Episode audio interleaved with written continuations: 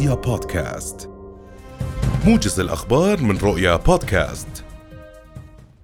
التقى جلالة الملك عبد الله الثاني مع الرئيس الفلسطيني محمود عباس على هامش أعمال الدورة السابعة والسبعين للجمعية العامة للأمم المتحدة في نيويورك. وجرى خلال الاجتماع بحث مستجدات الأوضاع في الأراضي الفلسطينية والتطورات السياسية بالمنطقة إضافة إلى العلاقات الثنائية بين البلدين وسبل تعزيزها.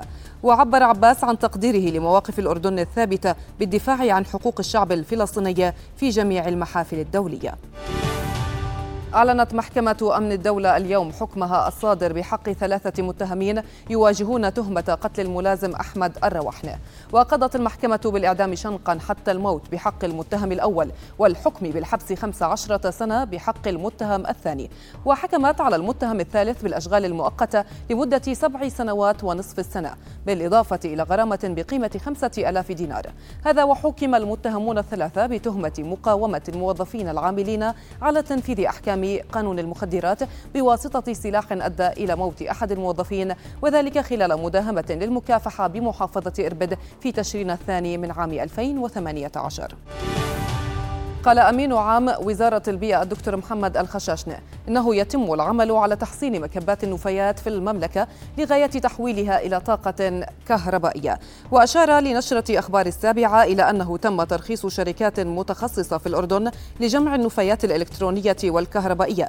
كما تعمل كوادر الوزارة على إنشاء مراكز في مختلف المحافظات لجمع النفايات بالشكل المناسب خاصة أن بعضها يشكل خطرا على المواطنين. قال مدير إدارة التعليم في وزارة التربية والتعليم نبيل الحناقطة إن الوجبة التي بدأ توزيعها على الطلبة ضمن برنامج التغذية المدرسية ستكون ليوم واحد في الأسبوع. وأوضح الحناقطة أن البرنامج يشمل نحو 90 ألف طالب في الأردن بينما ستكون فترة تقديم الطعام 60 يوما على مدار العام.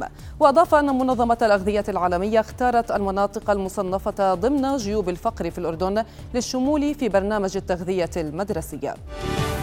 أخمدت كوادر الدفاع المدني مساء أمس حريقا شب داخل مبنى بنك الدم لمستشفى الملكة رانيا في لواء البتراء. هذا وعملت المصادر عفوا وقال مصدر أمني لرؤيا أنه نتج عن الحريق إصابتان بضيق التنفس من الكادر الطبي وحالتهما العامة جيدة.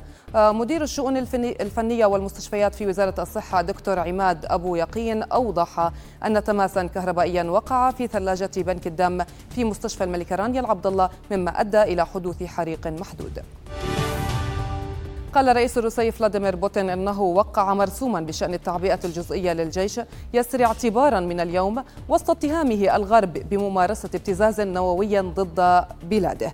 وقال بوتين في كلمة متلفزة إن روسيا مستعدة لاستخدام كل وسائلها الدفاعية لحماية نفسها وشعبها مبينا أن هدفه هو تحرير منطقة دونباس شرق أوكرانيا. وبدورها أشارت وزارة الدفاع الروسية إلى أن التعبئة ستشمل 300 ألف فرد احتياطي. أعلن رئيس الوزراء الياباني استعداده للقاء الزعيم الكوري الشمالي كيم جونغ أون في وقت لا تزال فيه التوترات على أشدها حول البرنامج النووي لبيونغ يانغ. هذا وفي خطاب ألقاه على منبر الجمعية أو من على منبر الجمعية العامة للأمم المتحدة في نيويورك. قال رئيس الوزراء الياباني أنه مستعد للحوار حول مسائل ذات اهتمام مشترك وأنه مصمم على لقاء كيم من دون شروط.